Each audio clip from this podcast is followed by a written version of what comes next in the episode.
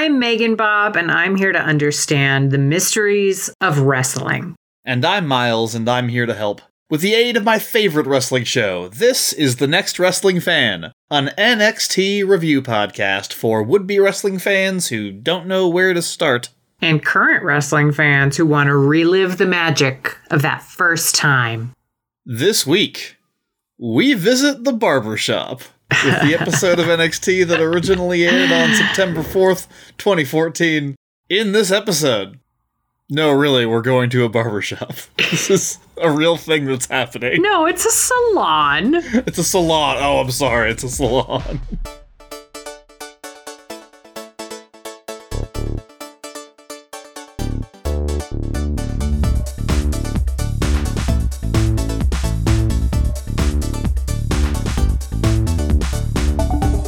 to episode 68 of The Next Wrestling Fan, a podcast of fights and feels.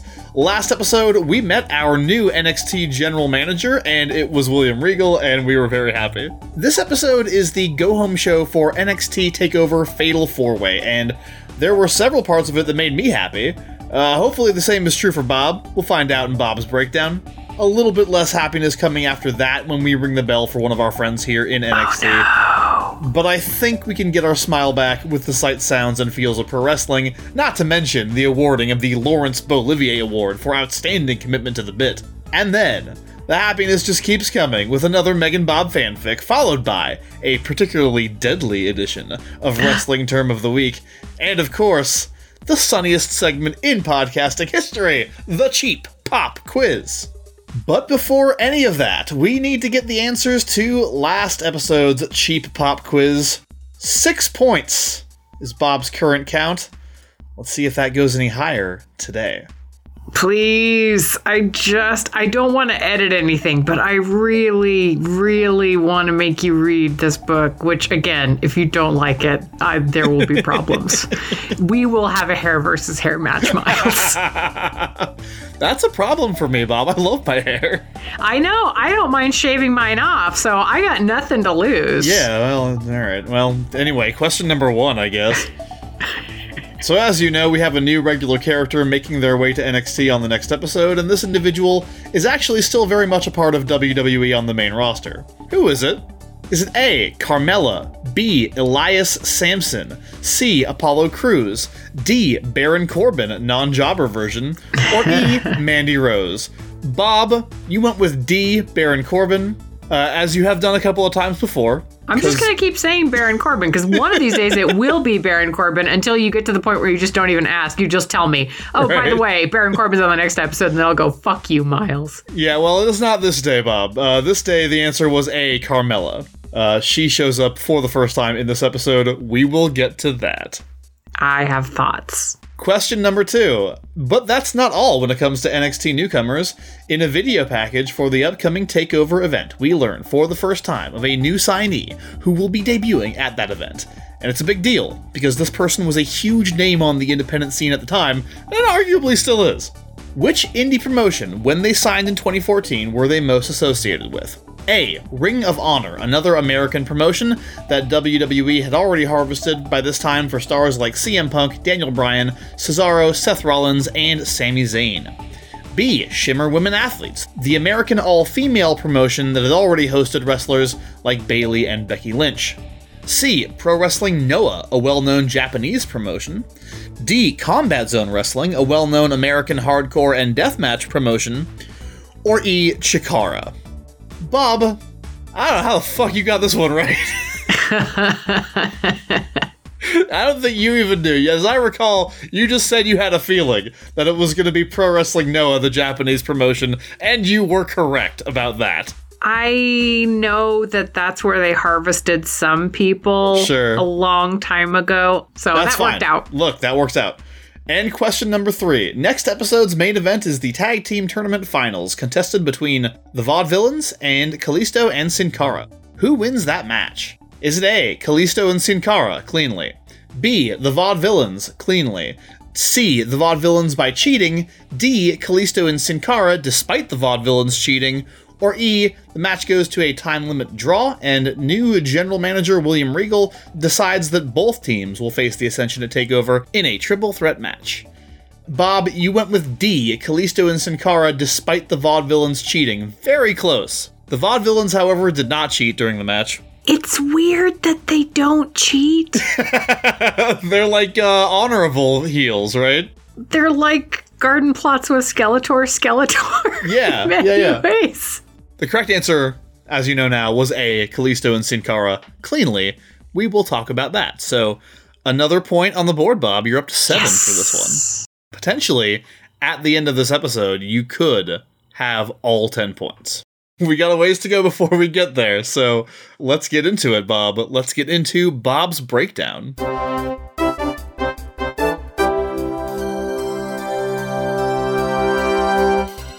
We're coming up on Takeover 2 The Secret of the Ooze.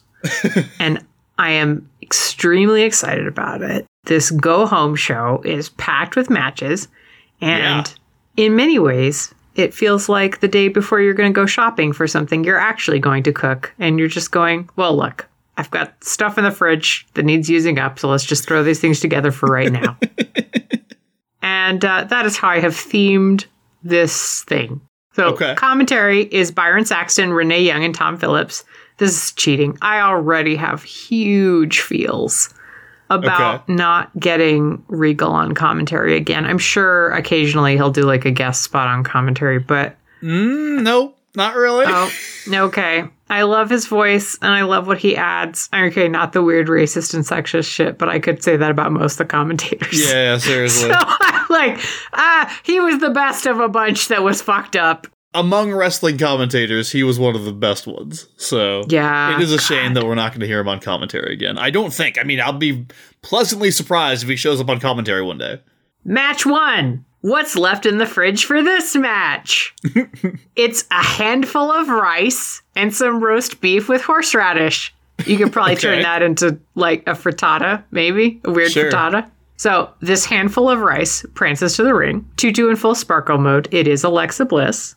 Horseradish beef will be played by Charlotte Flair in this match. Charlotte is wearing red and does her gymnastics like she's angry at the crowd for even being there. Her gymnastics have turned spiteful lately. Yeah, I really love it.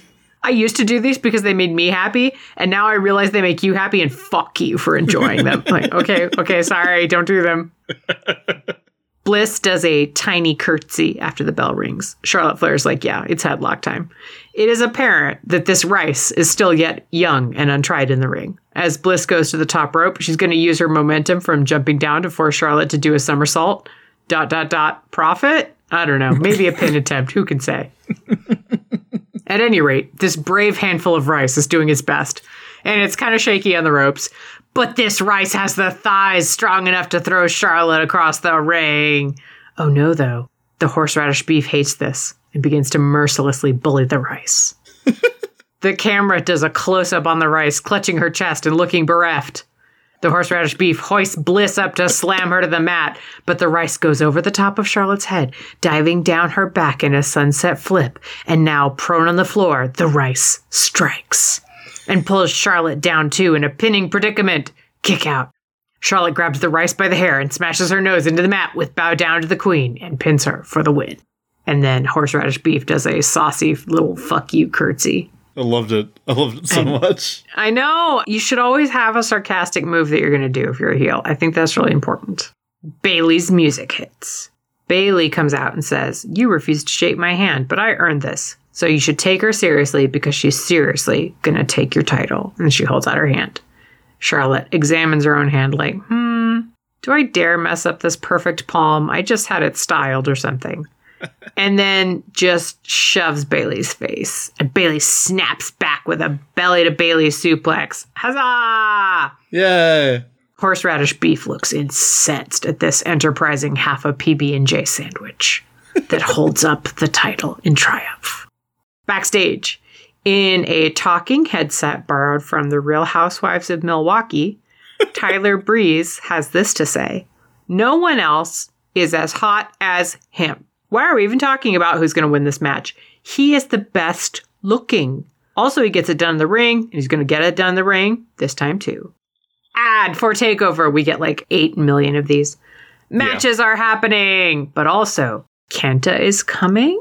Mm-hmm. He is a stern black shorts man. I am intrigued. Backstage, Devin is talking to Sin Cara and Kalisto. They are both in full gear. Like Kalisto has his little superhero jacket on and everything. How are they feeling about this match against the Vaudevillains?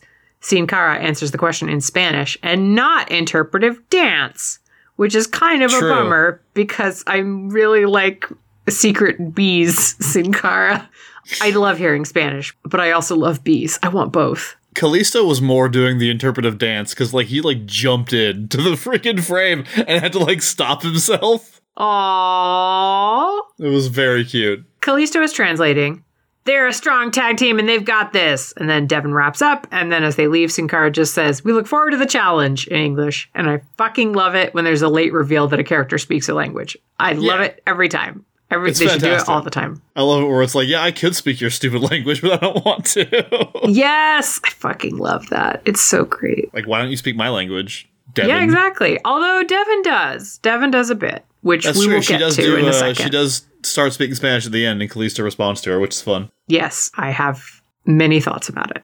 Match two. Ty Dillinger, the packet of croutons from last week's salad, is facing Tyler Breeze, the unfinished bottle of wine that you're probably just going to drink straight from the bottle while you're cooking. Because, like, why dirty a glass, though, right? Dillinger does a cheeky tit bounce off the ropes. Now, he does. I know what you're thinking, person at home.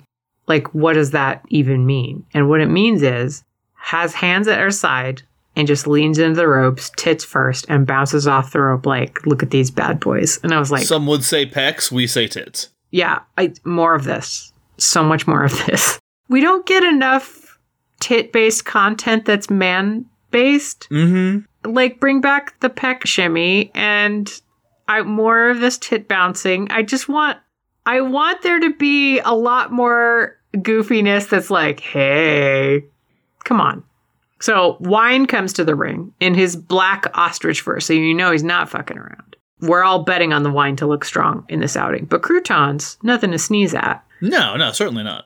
And they do the thing where they come at each other off the ropes playing who can stay upright, and the answer is Dillinger. He mm. stops and shakes his shoulders a little bit, like, Yeah, that's right. You thought I was an ordinary crouton. You didn't know I was a spicy crouton. there is like several grains of pepper on this crouton. he catches Breeze off the ropes and does the crotch drop onto the knee that Miles insists is about the tailbone, despite It's Breeze supposed to be. clearly clutching his testes. Sure. Look, uh, Miles, you don't have to convince me. You have to convince every other fucking wrestler in the world. Look, he's he's not clutching his testes. He's reaching past his testes to clutch his butt. Uh, that's- Obviously. Oh, Why you would clutch your butt from that direction, I don't know, Bob. Ask Tyler Breeze from seven years ago. let's face it. There's only so much a crouton, even a spicy crouton, can do against a half-finished bottle of wine. We've all been there. Better angels of our nature are no match for the power of a stale Pinot Grigio. Crouton is beauty shotted into the garbage, and Breeze checks his good looks in his phone after claiming the pin. All right, Miles. These matches are making the other people look good, and I appreciate that a lot. It's still really weird that they're like going, actually, these are sort of competitive. I appreciate it. It seems like weird timing. Yeah. Uh, You're like, know, you should have like- been doing this uh, four weeks ago. Not yeah, today. exactly. Uh, there's also one of them that's really not competitive, like where the other person gets to do basically nothing, and I'm very I'm looking forward to talking about that one because I found it interesting. Oh, I've already forgotten which one that is. But I'm Well, curious to find out which one it is Yeah. in my own breakdown, maybe. Backstage, sensible, preppy Tyson Kidd has his collar crisp as a fall morning over his sweater. He lists the fine qualities of each of the competitors he's going up against. And then you find out that the whole time he was talking about himself. It's And so I went, good. Ooh, you heel, you absolute cad. oh, video package. Okay. Oh my fucking god, Miles. Oh Let's talk about it. my fucking god. Enzo and Cass are at Hair, the salon. You know the place. We've all been there. We've all been to hair. They're gonna get hair removal cream from Carmella. They are improving the shit out of this as two dummies getting ready to do a prank. we meet Carmella, blonde, beautiful, uh, wiggle skirt. I think like a cheetah print blouse or something. Something like that, yeah. Carmella brings them a bucket of cream and tells them to be careful because it's strong. and then a guy comes in with a very fake British accent and a dog. You can barely even tell what that accent is. Uh, yeah, it's very much like a. This was a four year old's portrait of a British accent. right. He asks Carmella to watch the dog for a second while he goes to get a wax. Enzo and Cass start squabbling about who should try the hair removal cream just to see if it works. Carmella's over here holding Fifi, the enormous poodle's leash. They start scuffling with the bucket. And it lands all over Fifi the dog. Not on the dog's face because they're not monsters. It's on the dog's like butt. They're screaming, and then Enzo pulls a huge clump of poodle fluff off of Fifi. Holy jeez, it works, says Cass. and they book it out of there. And this is all filmed on Cass's phone, I believe, or a little tiny shit Yeah, handheld camera. phone. Submit this for an Oscar. Yeah, absolutely. Fucking great. How often do we get offsite shenanigans like the whole salon thing? Is that rare? Is it budget constraints? Is it do you see more of it on the main roster because they have more money or whatever? Yeah, you definitely see more of it on the main roster, but it's still like relatively rare. It's only an hour long show, so they don't have a ton of time to fill with shenanigans like this. But when they do it, man, it's great. I love this kind of shit. A lot of like the most famous main roster moments have happened in this kind of environment. Like there's the really famous bit from the Attitude Era where Vince is in the hospital and like Steve Austin is like pretending to be a nurse and then like rips off the mask to reveal it's Steve Austin and starts beating him up. There's a lot of really good notable ones, but uh it's one of those things where it doesn't happen super often. Usually when it happens it's worth talking about.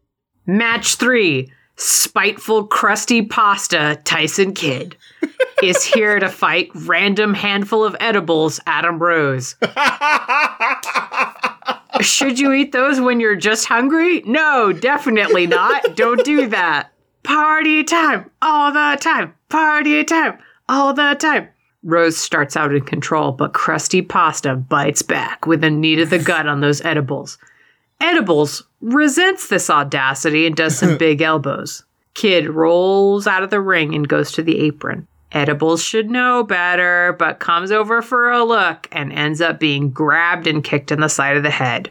Don't do that to the edibles. Do you know how much those things freaking cost? Seriously. Crusty Pasta doesn't give even one single frick and just screams in the face of Rose and gets a headlock in, like, Tell me how big my biceps are. Say it. and then the edibles hit. Rose fights back and does a big old spin him around and slam him down. But ultimately, Miles, we all know that the munchies are going to be a problem. And mm-hmm. that's when the crusty pasta strikes. That's when the crusty pasta gets you. You're like, I would never eat that. I have dignity. And then you're like, nope, I have none. I'm just hungry. I need something. Give it to me. this three day old Taco Bell, I will take it. Kidd locks in the sharpshooter and Rose is forced to tap. Yeah, this was the one where like I didn't think Adam Rose got to do very much. He did not, and it was shocking to me that he didn't get to do very much considering that they don't like to have their main roster people tanked like that. But I was like, oh, mm-hmm. clearly you already don't like Adam Rose and you don't care anymore, and that's sad. I was gonna say, yeah, it kind of tells you about. It gives you a little bit of foreshadowing as to how his main roster career is going. I don't want you to ring the bell for him, but if you do ring the bell for him, I want it to be good things that happen to him, and I'm very afraid they won't be because hmm. so often it's not. And then also, these are not necessarily people who make good life choices always because Not they always. are carnies and they live a carny lifestyle. I'm not saying that you can't be like a good person as a carny, but I'm saying like if your job is like running a con, which is wrestling, and you're an independent contractor, Right. and that is the world you live in. Oh my God, it's not surprising that Summer Rae works for a Bitcoin company or whatever. Indeed. Backstage, flat cap wearing Sami Zayn is here to say, I'll win, but he says, I'll like five times first. Like he's not really sure. And he'd prefer to pin Adrian Neville, even though Neville is his friend, because Neville's the champion. Right. I am sensing acting choices, and I am not sure what they foretell, Okay. but I have thoughts on what they could foretell, but I am scared about all of them. Backstage, the vaudevillains, the film quality goes all black and white and deteriorated, and the real sound hits. mm-hmm. They're gonna win because they rule. But more importantly, Gotch says something. He says, Excelsior! And I was like, oh my god, he's such a good boy. Ah. yes. Match number four. Handsome sweet potato waffle skanks to the ring. The crowd is thrilled, and one guy in a pork pie hat is skanking in the crowd. My love to that man, wherever he may be. What a hero. And then the remainder of a jar of cornichons, Marcus Louis comes to the ring. The audience is chanting something. Was it ooh la la, Miles? I don't know, but maybe I couldn't Okay. tell. Because it was uh, uh, uh, mm, uh, Yeah, uh, I- and I was like, I don't is know. that that's the only that was my only guess. It wasn't uh, loud enough or sustained enough for me to be able to tell what it was. There was a couple of chants like that in this episode. Yeah, it was chantful, but I was like, well, look, if closed captioning isn't going to cover what the chants are, what good are you to me? What even is the point? Okay, so these cornichons, not very experienced, but the sweet potato waffle is selling the shit out of everything. Zayn sells a backbreaker like he'll never walk again, like his tailbone has been shattered. Now, the cornichons take hold, and a headlock's probably the right choice. I mean, what are you going to do with these cornichons? You just have them, and you just snack on them periodically. You're not going to make them centerpiece of a meal. What are you doing? I mean, I would, but I love a vinegary boy. Sweet Potato Waffle battles back and does his Street Fighter double jump, and then he rolls over the cornichons and locks in the Koji clutch. And n- no cornichon can stand up to that. Sami Zayn's knee is provocatively placed. The erotic tension is too much. Marcus Louis taps, and Sweet Potato Waffle Zayn walks off victorious. But what is this? The Legionnaires are being attacked by Enzo with a bucket of what is absolutely shaving cream and not hair removal cream. Tom Phillips fucking says that on camera. Like they're trying to play it off as this is hair removal cream. We've all agreed that's what it is. Tom Phillips o- voicing over. What is that, shaving cream? Oh my fucking god, Tom. I still love Tom Phillips though, but still. So they try to dunk Lefort into it, but he escapes. So I guess we'll find out later on what how this is going to go down. Sure. Backstage, Neville is just perfect. He's perfect. This match is a risk because he doesn't have to be pinned, but he likes taking risks. So he's just looking forward to the challenge. Mm-hmm. God damn it, do I love him. I, this is direct to camera. He's legitimately worth following to other promotions, people. I don't even mean AEW. I mean just Google PAC matches and just go enjoy yourself. Seriously. Ad OMG WCW, the top 50 incidents, which has a wide array of meanings that I am afraid about. okay, so we see the guy with the sparkle helmet. I already forgot Yep. what that was called. What was that called? The Shockmaster. Shockmaster, there we go. But also Sting and Robocop. Don't know what that's about, but I've heard horror stories. An electric chair match, maybe Chucky from the horror films, and then Batman. The Batman symbol is in the sky, or maybe a Batman, an off-brand Batman symbol. And a guy on fire leaps two stories, maybe three, hard to say. David Arquette wins a title. I don't know. Thoughts, Miles? Uh, I didn't watch WCW. I know some of the stuff. I mean, like things like the Chucky thing are just like fucking like stuff of wrestling legend. Um, No. You know, and Shockmaster obviously is another one of those where it's like, oh yeah, you've you've heard of this incident, you've heard of this thing that happened. I think it's kind of funny that like WWE seems to be promoting it like it was, you know, oh the wacky WCW. We would never do anything that stupid. it's like you you probably were like in that moment. But they have also like put out DVDs of their own stupid shit, so you can't accuse them of not being completely self-aware. WCW was a promotion in the '90s and did a bunch of stupid crap. okay, fair enough. it's fucking Part of me- professional wrestling. Part of me was like, oh, maybe that would be fun to watch, but I'm like, I bet part of it is very not fun to watch, and I won't know when it's going to hit. Right. Match five Lady Whistledown's match report. Yeah.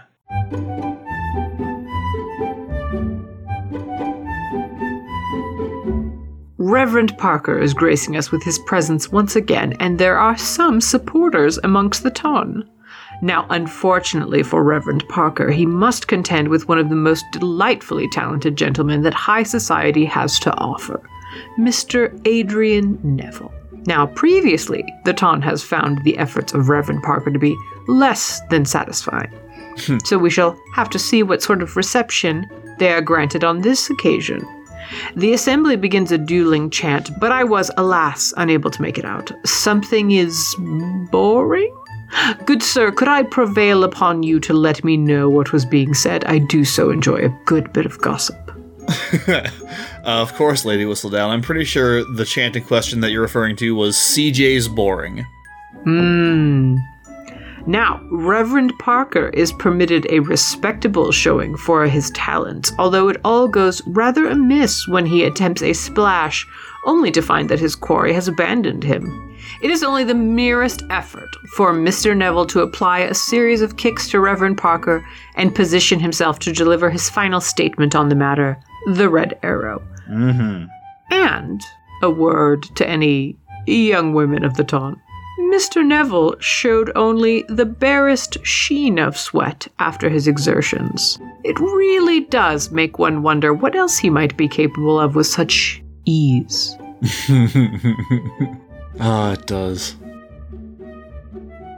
Like, I don't care that he looks like a little goblin hobbit. He's the fucking hottest thing in the world. I'm sorry. Sex with Neville would just be. It would kill you, probably. I Yeah. don't know how he has a wife and not like a series of people that just are like like American gladiator people that he Right. just calls. It's one of those sex scenes where like it cuts, you know, the, the movie or the TV show like cuts right before the actual sex, and then like you come back afterward, and like Neville is just like sitting in bed, like totally fine, like reading a book or whatever, and his partner is like sprawled out on the end of the bed, like face down, panting, like unable to move. Multiple household objects have been destroyed. All right, match 6. Now the food metaphors stop Aw. because it's not well, it's a real match though. Okay. a real match, and it is you, sense. Miles, you standing in front of your collection of recipe books or your open tabs or whatever, Mm-hmm. and you must decide what to have for dinner. Mm. Are you going to have shepherd's pie or enchiladas? And I think it's pretty obvious that you should pick enchiladas. And we're not going to get into the rolled tacos or rolled versus stack controversy because New Mexico is unique and I accept this. But Two points, Bob. Point number one. Uh, you're giving me a lot of credit as to about how much time I'm spending on dinner, especially if I'm only making it for myself. Uh, secondly, yes, that's correct. Enchiladas, please. And oh, you. yeah, enchilada. Okay, red or green? Uh, green. Oh, yeah, 100%. Red's Yep. trash. Red's trash. I people Sorry. keep saying red can be good, and I'm like, okay, where though? I can do Christmas. I can do the combination sometimes, but like you can't do like red without green. Like, what's even is the, the point? of Christmas? Is like, well, what if it was half bad and half good? Like, what, the, what the fuck is the point of that? Is it just so that a way you can have a bite of the red, and then it makes you appreciate the green all the more? So, say you're eating a burrito and you have like some green hot sauce and some red hot sauce, and like you're Okay. enjoying yourself with the green hot sauce, right? And you're eating it, and then like I can see there's a world in which you might like try a little bit of the red just because you have it and you want to see what it tastes like. But then, like after Yeah. that one bite, you're immediately going back to the green. I don't make the rules. That's what you're doing. Yeah, I You're like, well, that's inferior. Okay, back to the good stuff. Okay. Put your dukes up. Da, da, da. Put your dukes up. And then we also get lucha, lucha, lucha. And they lock up, and there's a bit of I'm hugging you. No, I'm hugging you. No, 'tis I who am doing the hugging, good sir. Kalisto and English lunge at one another and back to the hugs until Kalisto gifts us with his spinning blow off the top rope. Now, okay, this is a deep fucking cut. Miles, I don't think you can help me here. Okay. If you ever had this one toy, Kai and I each had one. It's like a princess, very spindly, with these sort of fluttery wings and then these foam wings. And you would put her on a base, and then there was a cord, and you'd fucking rip that cord, and she would shoot up into the sky like a helicopter. But the thing is, is that you could also use it tactically if you were of a mind to do so. You can do a lateral launch. It's imperfect, but where there's a will, there's a way. Kai, you're gonna have to remind me what those things are called. Yeah, but the point is. I have point no is, idea what you're talking about. look, if you know what that toy is, please let me know. I, they were pretty fun. so Kalisto does a tornillo at Aiden English, and that is very much that. Okay. The Sin Cara is tagged in, and then Gotch is tagged in. And it's like watching two cats just fight. Sin Cara leaps at Gotch in the corner and positions himself to fall back, dragging Gotch over him. Like when you see two cats kind of just bowl one another over, it's very that. Then Sin Cara goes to the other corner and leaps to the second rope because he's got the zooms now. Gotch pursues and then drop kicks Sin Cara up and over the rope to bounce him off the apron and onto the floor. Meow. And now it's all getting a bit crazy. There's just cats everywhere. Kalisto and Gotch are legal. Kalisto wipes out Gotch, goes for the pin. English leaps over to break it up. Sin Cara comes in, takes out English, sending him over the top rope, then leaps after him to throw his full body across English, leaving them both strewn upon the ramp. Mm, It's. Kalisto. I know, strewn is the best. So, it's Kalisto and Gotch alone in the ring. He struggles with the height of Gotch, but does his float over into a straddle, getting Gotch on the back of the dome. And then Sin is tagged and follows it up with a somersault on Gotch from approximately 50 miles away. Hmm. is more like two thirds of the ring, but jumping is hard and it looked really far, even for a cat. Fair. And then gets the pin. Team Lucha advances. Cue the industrial vampire medal of the Ascension. And they come to the top of the ramp, holding their belts high and looking stern. Well, okay. Victor is looking stern. Connor is puffing in distress slightly and looks like a wild animal that's been spooked and isn't sure if he's going to attack or not. Fade to black. Rowan walked in at this point of the episode and uh, he was like, What are those people doing? And I was like, Well, they're standing there and looking very serious and pointing. That's hard to explain to a small child.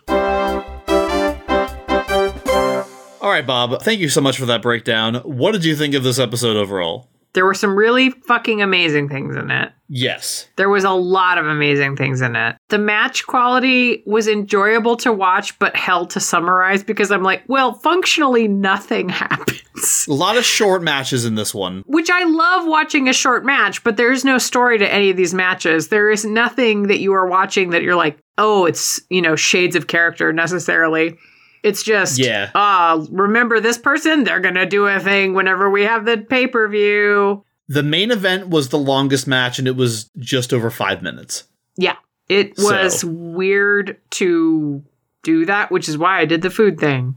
Yeah, and it's strange too because, like, none of the matches are bad. No, You know, no, none of them were bad. they're honestly like a lot of them are pretty enjoyable. Like I'm su- kind of surprised. I'm looking at like Breeze Dillinger and I'm like that match went 245. Like I guess, but I thought that match was doing some stuff. Oh, 100%. Every single match was fun to watch, but it Yeah. wasn't doing anything narratively. So you're like, I don't know, they just did cool shit. Bob, before we move on, we do have to ring the bell for someone. Oh no. Okay, well, everybody here is a friend, and I'm so I'm sad already. Fortunately, we're only ringing the bell softly for Mm. Adam Rose. Yeah, but it's not Um, going to get better though, is it? Not really. This tag team tournament thing was pretty much Adam's last hurrah in NXT before becoming a full time main roster guy. We'll see him again in about six months of NXT time, and he Okay. does have like a few NXT matches left in him, so there's no need to do the full obituary yet.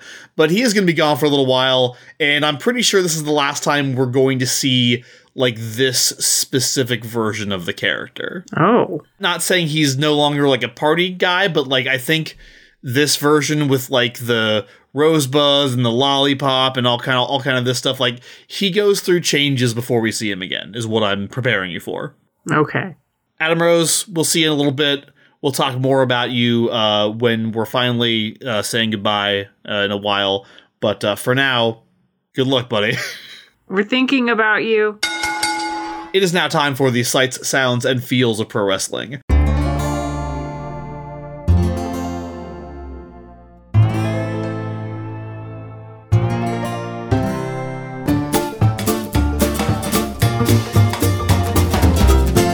So, Megan Bob, in this episode, what did your elf eyes see? I've seen it for a while now, but I haven't said anything about it because I keep forgetting about it. But there is a sign in the audience. I think it says, We want Graves. Okay. I know he's been injured by this point, right? Oh, yeah. And they, I guess they don't know that, or they don't know how bad the Ah. injury is. They might not know how bad the injury is. And I was just like, aw, I miss that trash boy too. I mean, he wasn't doing anything. He did a lot of leg blocks or whatever, but he did a thing and he had that weird little belly button tattoo. So There's rumors as we record this in February 2022. There are rumors flying around right now that he might be making an in ring return. I would actually watch that match. And I don't think I would necessarily enjoy it, but it would be important to me that I witness it. I'm happy for him, is what I'll say. Yes, yes, 100%. It is sometimes like whenever your friend like does a thing and you're like, "I love you, but I'm not sure I want to engage with the thing." Because if I don't like it for whatever personal things I like and don't like, this is going to be an issue. And so like I love you and I support you, but I can't go there because uh, the risks are far too great. Miles, what did your elf eyes see? Originally, I was going to use this time to talk a little bit about Ty Dillinger because I don't know if you noticed, Bob, but he did do a little bit of a pec shimmy when they go off the ropes and he like shoulder blocks uh, Breeze down to the oh canvas and he yeah, looks all tough for a a bit of a pec shimmy. he does a little bit of a pec shimmy, and like I thought he looked good and super intense, and it was kind of funny. Yes. However, I have to talk instead about something that you didn't mention in your breakdown, which is there was a moment in the main event. At the beginning, Kalisto and English are locked up and doing their back and forth, and Kalisto is kind of getting the better of English consistently. hmm English goes to the corner, but he doesn't tag out.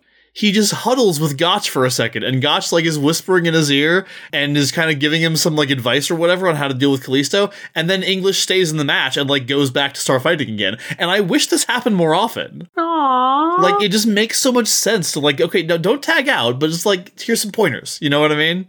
I don't know. I just kind of really enjoyed it. It was a a moment that stood out to me. You don't see it very often in tag team matches, and I feel like you should. Uh, you're right. I haven't seen it. I think that's probably why I didn't even like pay attention to it. Yeah. Because I was like, this is noise, not signal. Uh, I think it is Signal. I think the Von right. villains have a special relationship. Yeah.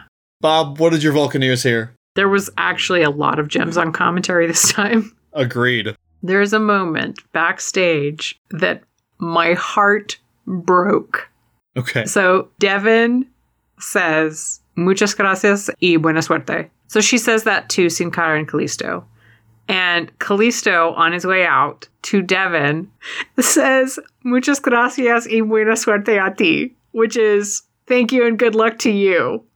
And I was like, oh, oh, you, oh, it, and on film, you poor baby. We've all been there where you say the thing and Right. like, good luck. And then like you say, good luck to you too. And then you're like, fuck. that made no sense. Oh. Or like, hope you enjoy your meal. You too. And you're like, Yeah. God damn it. God damn it. I'm a fool. And like to have that captured on film, I just felt it so keenly. I hope that wherever he is, whatever he's doing right now, that that hasn't happened to him in like two years. I hope he's gone two years without having that awkward moment of, damn it, why did I say that? All right, Miles, what did your Vulcaneers hear? Uh, I just did want to shout out commentary real quick because this was a pretty decent showing Oh, from yeah. the commentary team. I was actually like enjoying the commentary, which is weird. And in particular, I want to shout out Renee because I feel like Renee has really, really been rounding into form Yes. the last couple episodes. And in this one, she is just really like the MVP of that booth.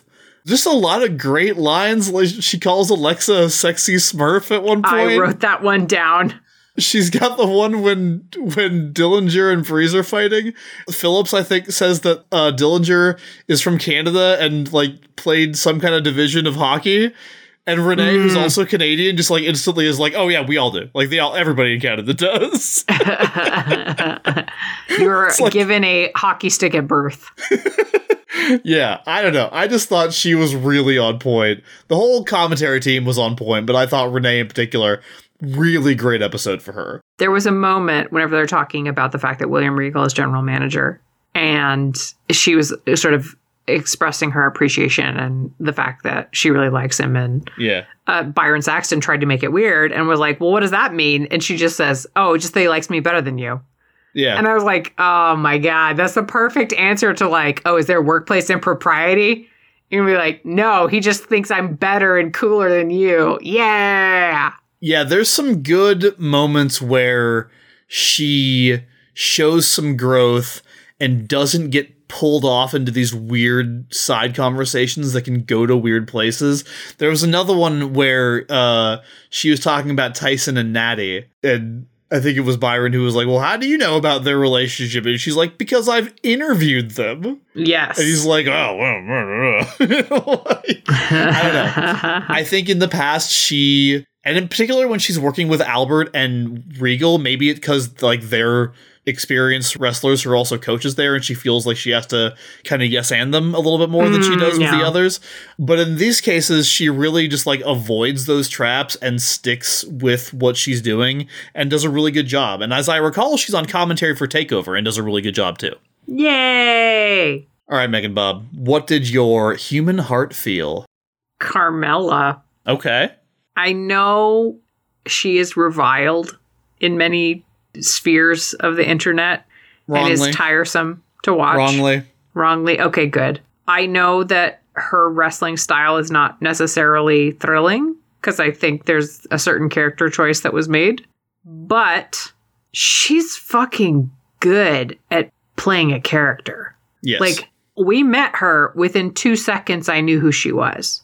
yeah. And this was improv. Let's be very clear. There was not a fucking script, I don't think. I would be shocked. Yeah, I, these people do not seem like scripted people. And she pulled it off and had a sense of who this person was, her relationship with the other two, how the relationship she had with the other two differed. It was amazing to see that because there's a lot of wrestlers who are not actors. And that's fine. You don't have to be. But it's nice when you get both. And I was Yeah. like, holy shit, Carmella's both. Yeah, I'm very happy that she's here, and um, I think she gets a bad rap personally. Okay, good. Miles, what did your human heart feel? So just like also the salon scene, uh, Yeah, I mean, a lot of you things about it. I think my MVP of it, though, as much as I love seeing Carmela, was Big Cass. Um, Yeah. just his like deadpan responses to Enzo and like the way he's doing this character where it's like again we've talked about before like Enzo is like the yappy little dog that doesn't know when to shut up and Cass is just like perfectly deadpanning everything he says. So good. God damn. Uh, there's that weird moment where the guy comes in and seems like he's being coded gay yes, 100%. because he's like, I'm wearing a pink shirt and I have a British accent and I'm going to get whatever he says he's going to get. I'm going to get waxed. Yeah. But like they don't linger on it and there's no reaction to it like, oh, gross, a gay guy. You know what I mean? yeah, no, that's not what they're upset about. They're just like, oh, fancy person, fuck this. Yeah, yeah, exactly. And I don't know. I appreciated that about it, even though I think the the choice to code the guy that strongly was a one that I wouldn't have made, but whatever. Mm. And then at the end, I just love, I love Cass turning the camera to his own face. like it's a fucking episode of Malcolm in the Middle and saying, Holy jeez, it works. Yes. Oh my God. It's exactly that kind of like kids sitcom where the kids are like, "Oh my god, we mixed up all the hot sauce in the house and made a super hot sauce." Like, We I don't know. will try to find a clip of just that section and leave it in the show description. I'll see what I can do. I'll see what I can If do. we can do that, you deserve to see it. All right. Well, those were the sights, sounds, and feels of pro wrestling. Before we move on to the rest of our show, it's time to award one lucky performer with the Lawrence Beaulivier Award for outstanding commitment to the bit.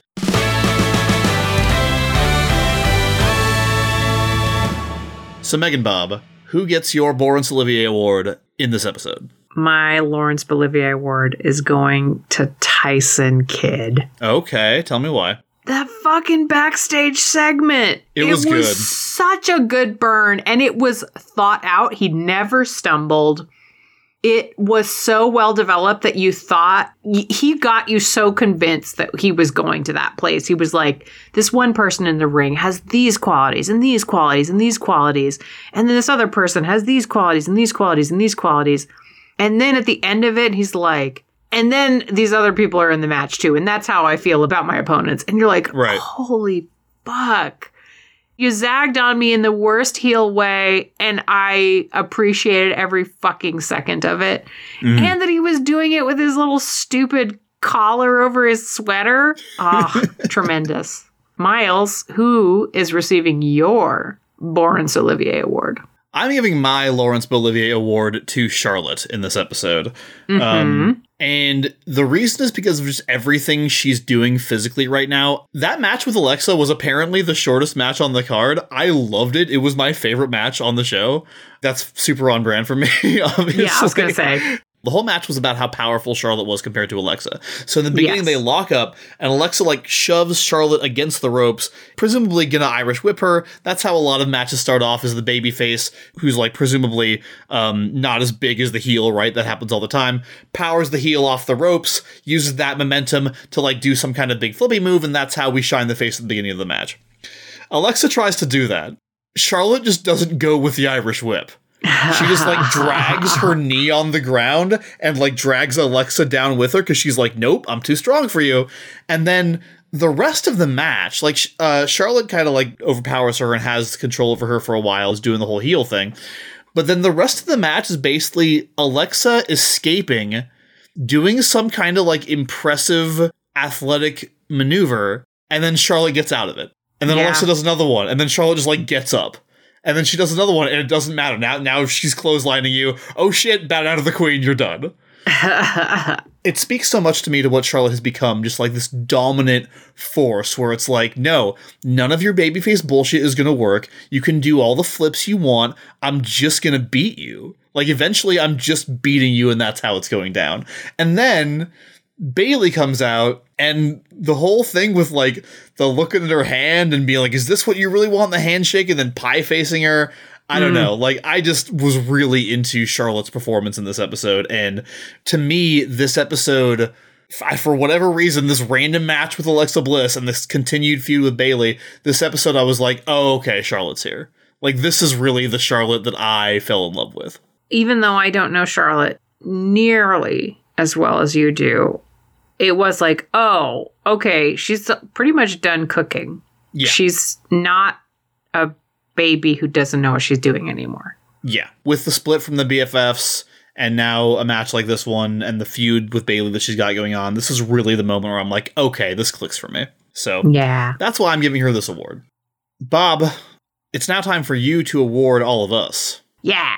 with your fanfic explaining the wrestling term of the week from our last episode, which was House Show. Here is a blast from the distant past. Okay. We return now to the world of pride and pinfalls. Yes, it's about time.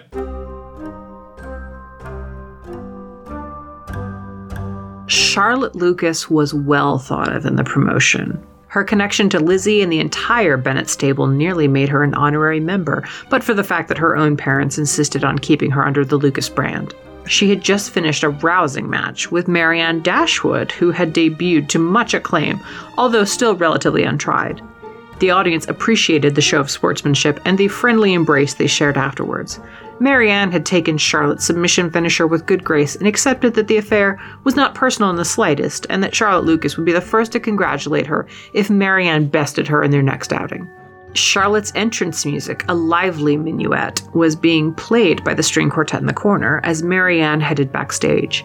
She was nearly bowled over by a man who looked quite pleased with himself and was clapping magnanimously. Marianne scowled and ducked around him. Charlotte Lucas hardly noticed the approaching gentleman at all until he shouted bravo and the crowd turned on him with deep hatred, as though born of some long standing relationship. Brava, Miss Lucas. That was a fine showing, especially for one such as yourself. Very fine indeed. My thanks. I am, of course, gratified to know that even one such as myself can claim the distinction of your regard, Mr. Mr. Collins.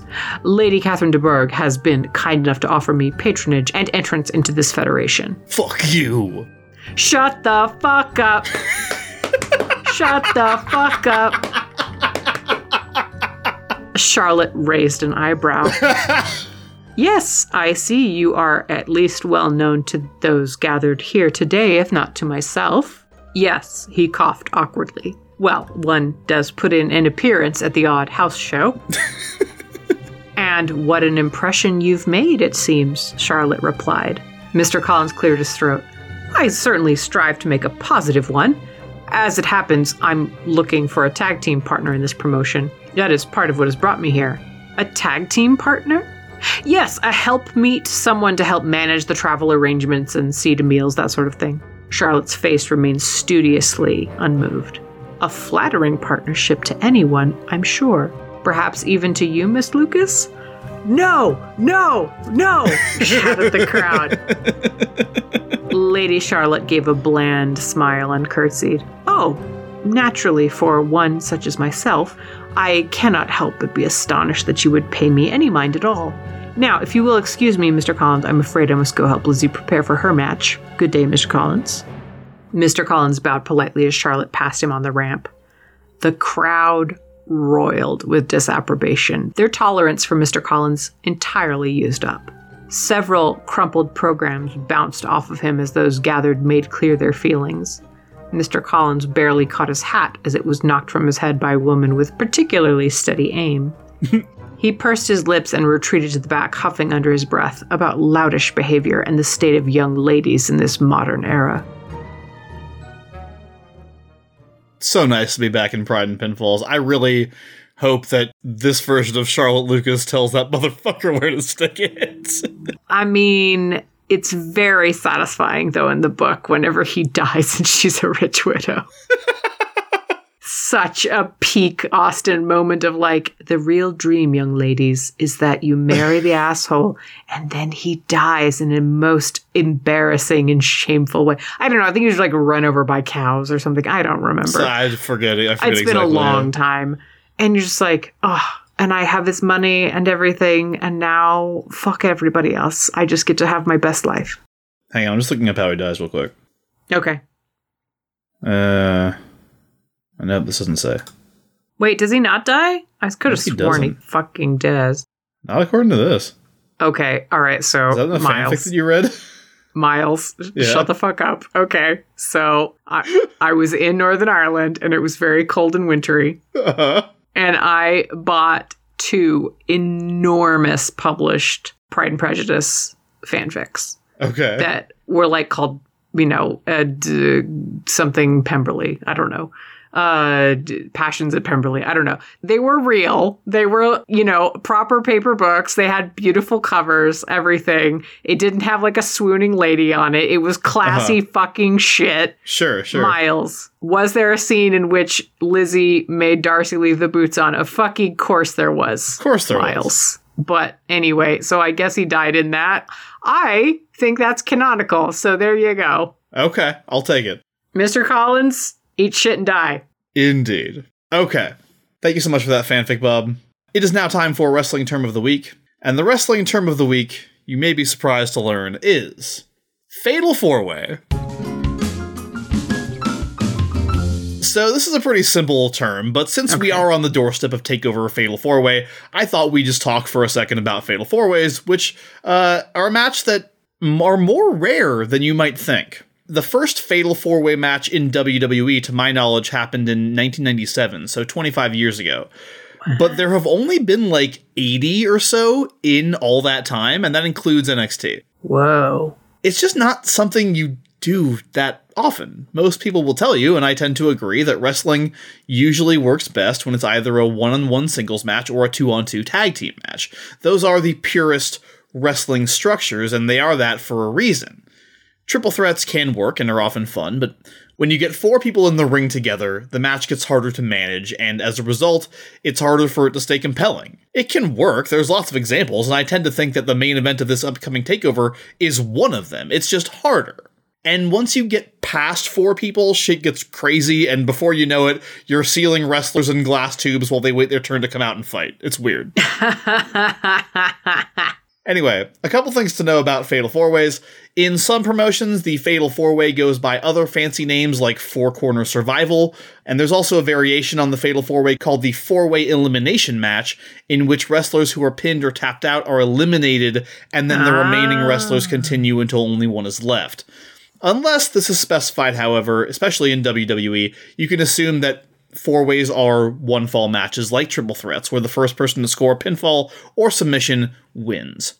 In WWE, also like triple threats, they are no disqualification matches, although this may or may not actually come up.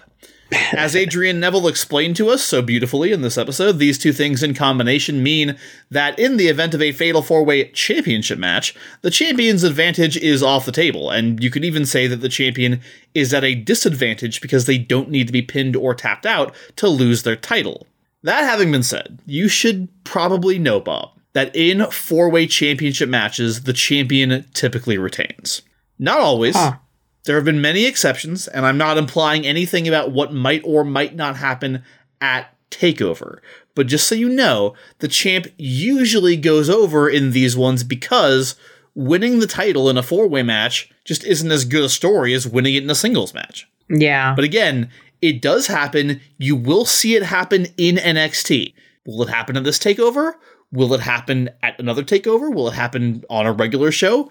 I know, but you don't. And we're going to keep it that way. But I just, at some point, you will see it. okay. But it is a thing that is tendency like fatal four ways tend to be like, hey, look, the champion just beat a bunch of their challengers at the same time. That's usually the story they're telling. Okay. And um, come back two episodes from now to hear Bob's fanfic explaining uh, the Fatal Four Way. Next episode, we are covering Takeover Fatal Four Way with a very special guest. So uh, we're not going to do the fanfic on that one, but we will on episode 70. Because, Bob, I don't know if you knew this, but the Takeover episode, Yes. it's episode 69. Nice. All right. Well, we are coming to the close of episode 68. But before we go, Bob, we have to complete the cheap pop quiz.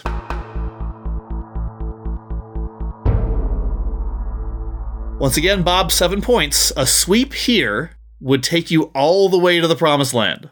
This is one of those things like they do in wrestling commentary where they're like, oh my God, if they won this one, then they'd have to be in the conversation for the championship match. And like, yeah, but that's not going to happen. You're just saying that. You never know. okay. So, Megan Bob, question number one. At TakeOver, we will see another instance of a former jobber, or possibly two, debuting in the form they will be primarily known for in NXT, though not necessarily on the main roster. Which jobber would that be? Is it A, Baron Corbin?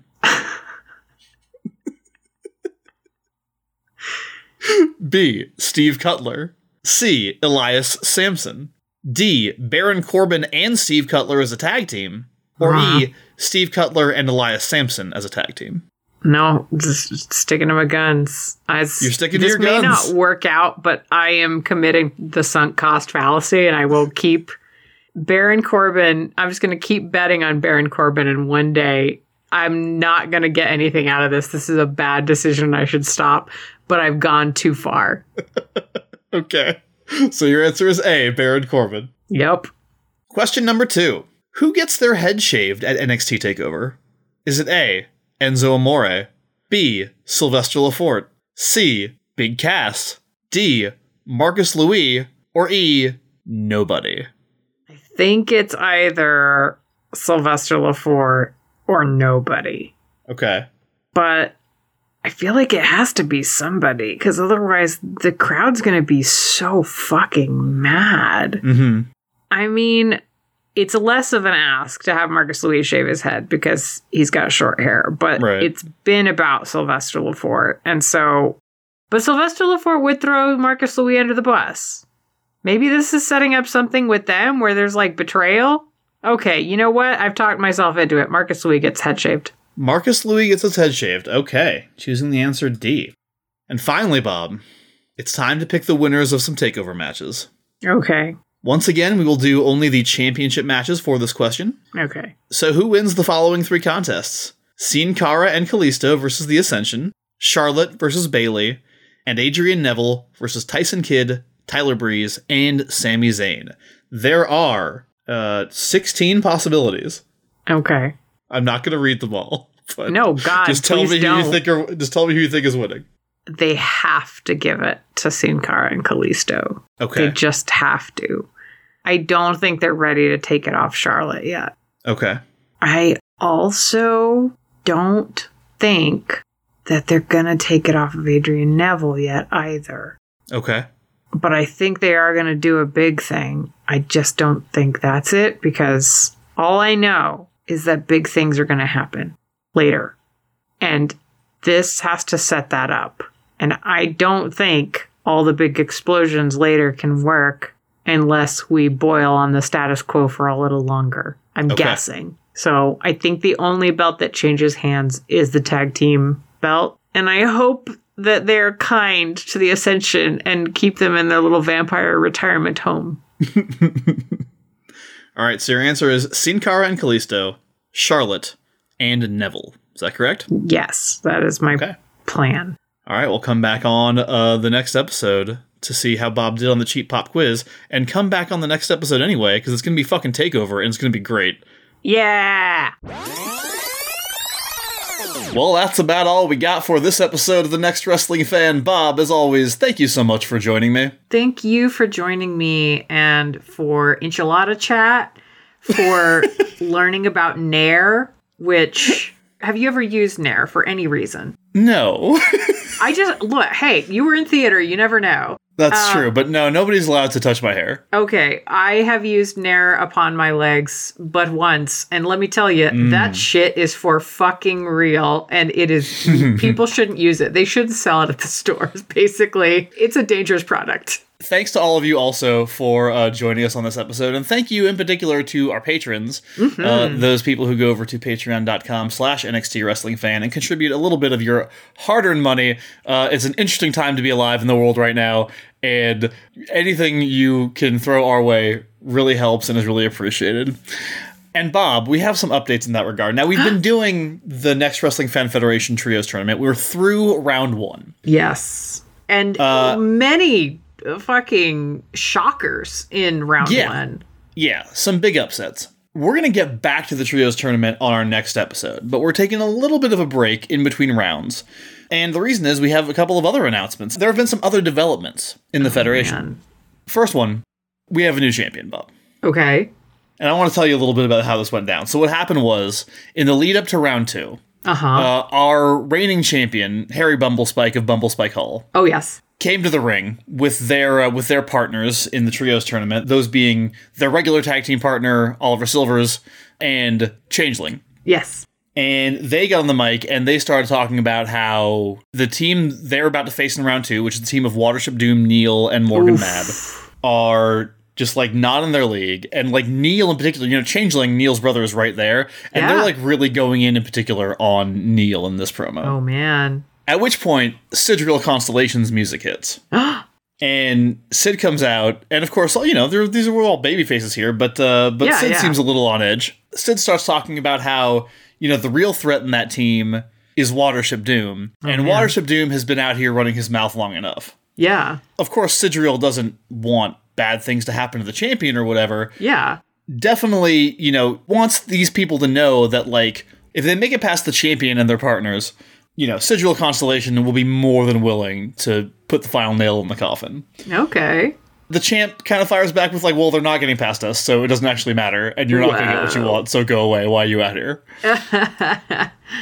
At which point, Crash Tag's music hits. Wait, what is going? Okay. Crash Tag and his partners, Fat Blunt 69, the Pot Smoking Robot, and Goodwill Green, Yes. are up against Sid's team in round two.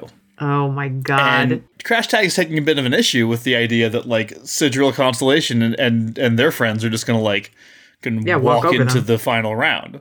And moreover, both of you don't know what you're talking about because the real threat in that other team is Morgan Mab, who is clearly manipulating everything behind the scenes. oh shit.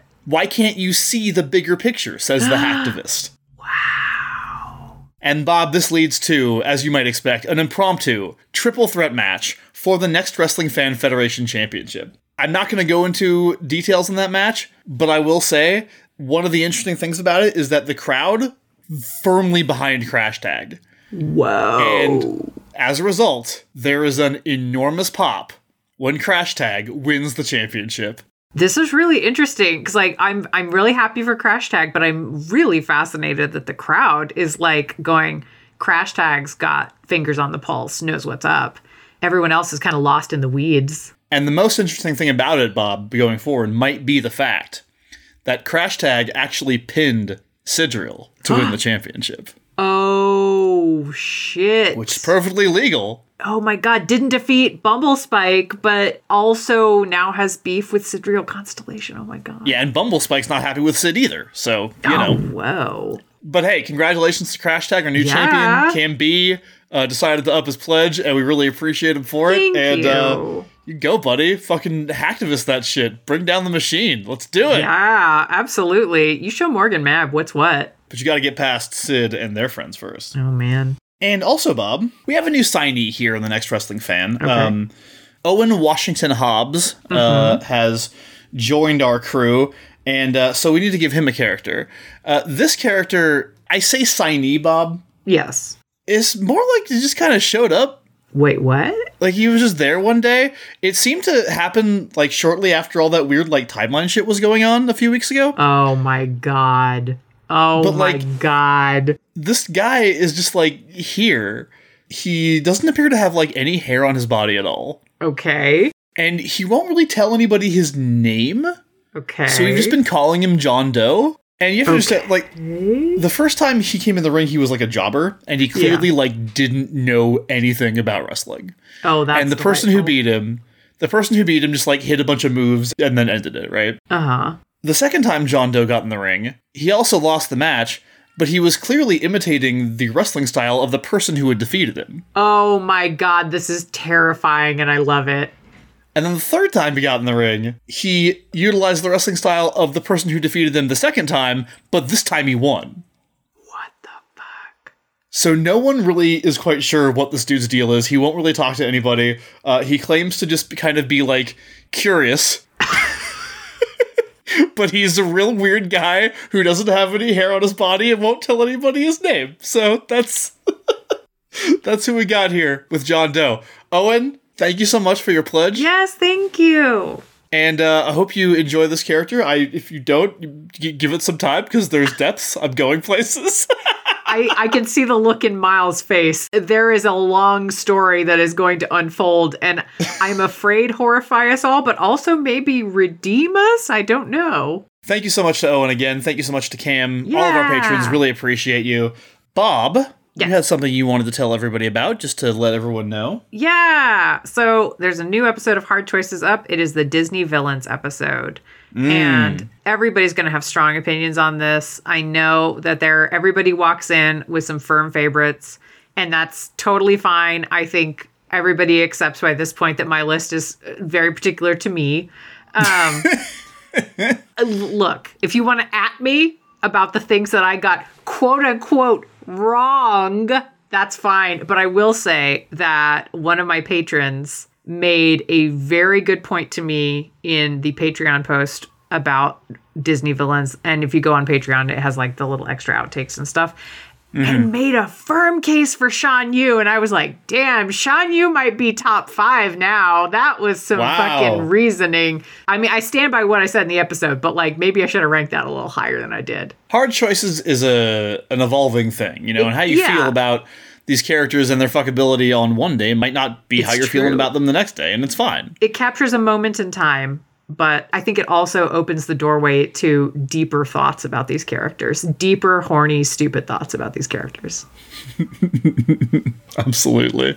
You should all definitely go check out that episode of Hard Choices. I am not on it, but I have listened to it. It is very good. Thank you. Um, you should also be in the Smash Fiction fan faction if you're not already. We have a lot of fun over there. Yeah, One thing that I'm doing that uh, you can find in the fan faction is I have started kind of a, a little book club. yeah. More than anything else, it's just a thing that I'm doing because I have a lot of books in my house that I want to read but haven't read yet. So I am reading a book a month. This is my attempt to get through some books in my collection. I've decided to read one book every month that I have not read yet.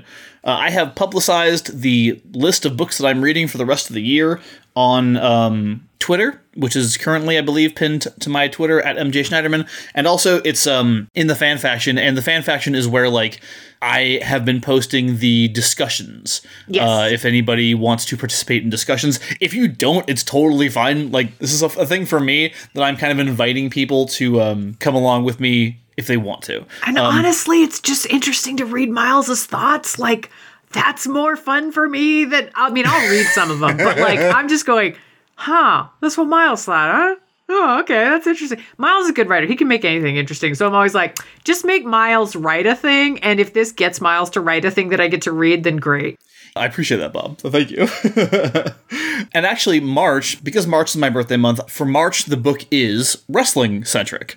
If you're have been listening to this show and you enjoy the women's wrestling history segments, you'll be very interested in this book because the book that I'm reading is called A Diva Was a Female Version of a Wrestler. And it is by Scarlett Harris. It is a history of the women's division in WWE. Uh, Miles, don't you already know everything about the women's history in WWE? Maybe. I don't know. I haven't read this book.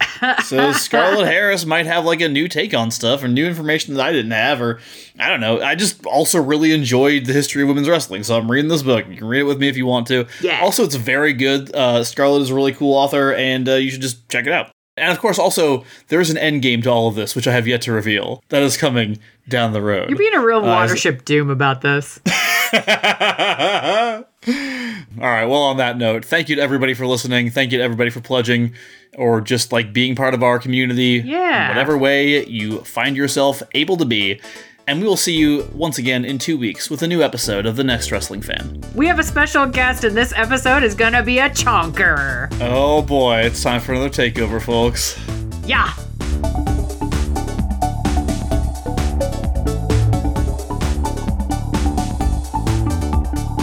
The Next Wrestling Fan is produced by Miles Schneiderman and Megan Bob, with logo design by Claire Mulcairn. Special thanks to Rafael Medina for our theme song, Learnbuckle. You can follow his creative work on Twitter at EarthMeauxFaux. Also, thanks to Kevin MacLeod for additional music and stingers, which are licensed under Creative Commons. Find his work at www.incompetech.com. We're on Twitter and Facebook as the NXT Wrestling Fan. Come talk to us. You can also follow Miles on Twitter at MJ Schneiderman and Megan Bob at Megan Bobness. The NXT Wrestling Fan is made possible thanks to our supporters on Patreon. If you'd like to help us out, go to patreon.com slash NXT Wrestling Fan and join our fantastic stable of contributors. They're the best. If you enjoy the show, please subscribe and review wherever you get your podcasts. And if you have any questions, comments, or suggestions, feel free to email us at nxtwrestlingfan at gmail.com. Thanks for listening, and we'll see you in two weeks.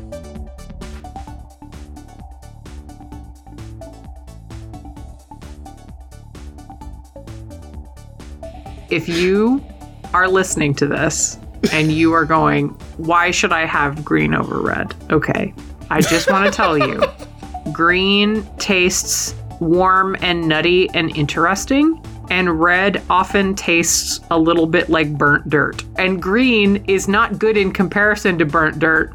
Green is fucking delicious and you put it on everything. Look, I agree with you that green is the superior option by far, and if you have the choice, you should always go with green. I just want to stand up for red a little bit though, because like I feel like you're Okay. slandering red too much. People insist that red can be good, and I have yet to experience it. So maybe it can be, but every time I've had it, it was burnt dirt flavored.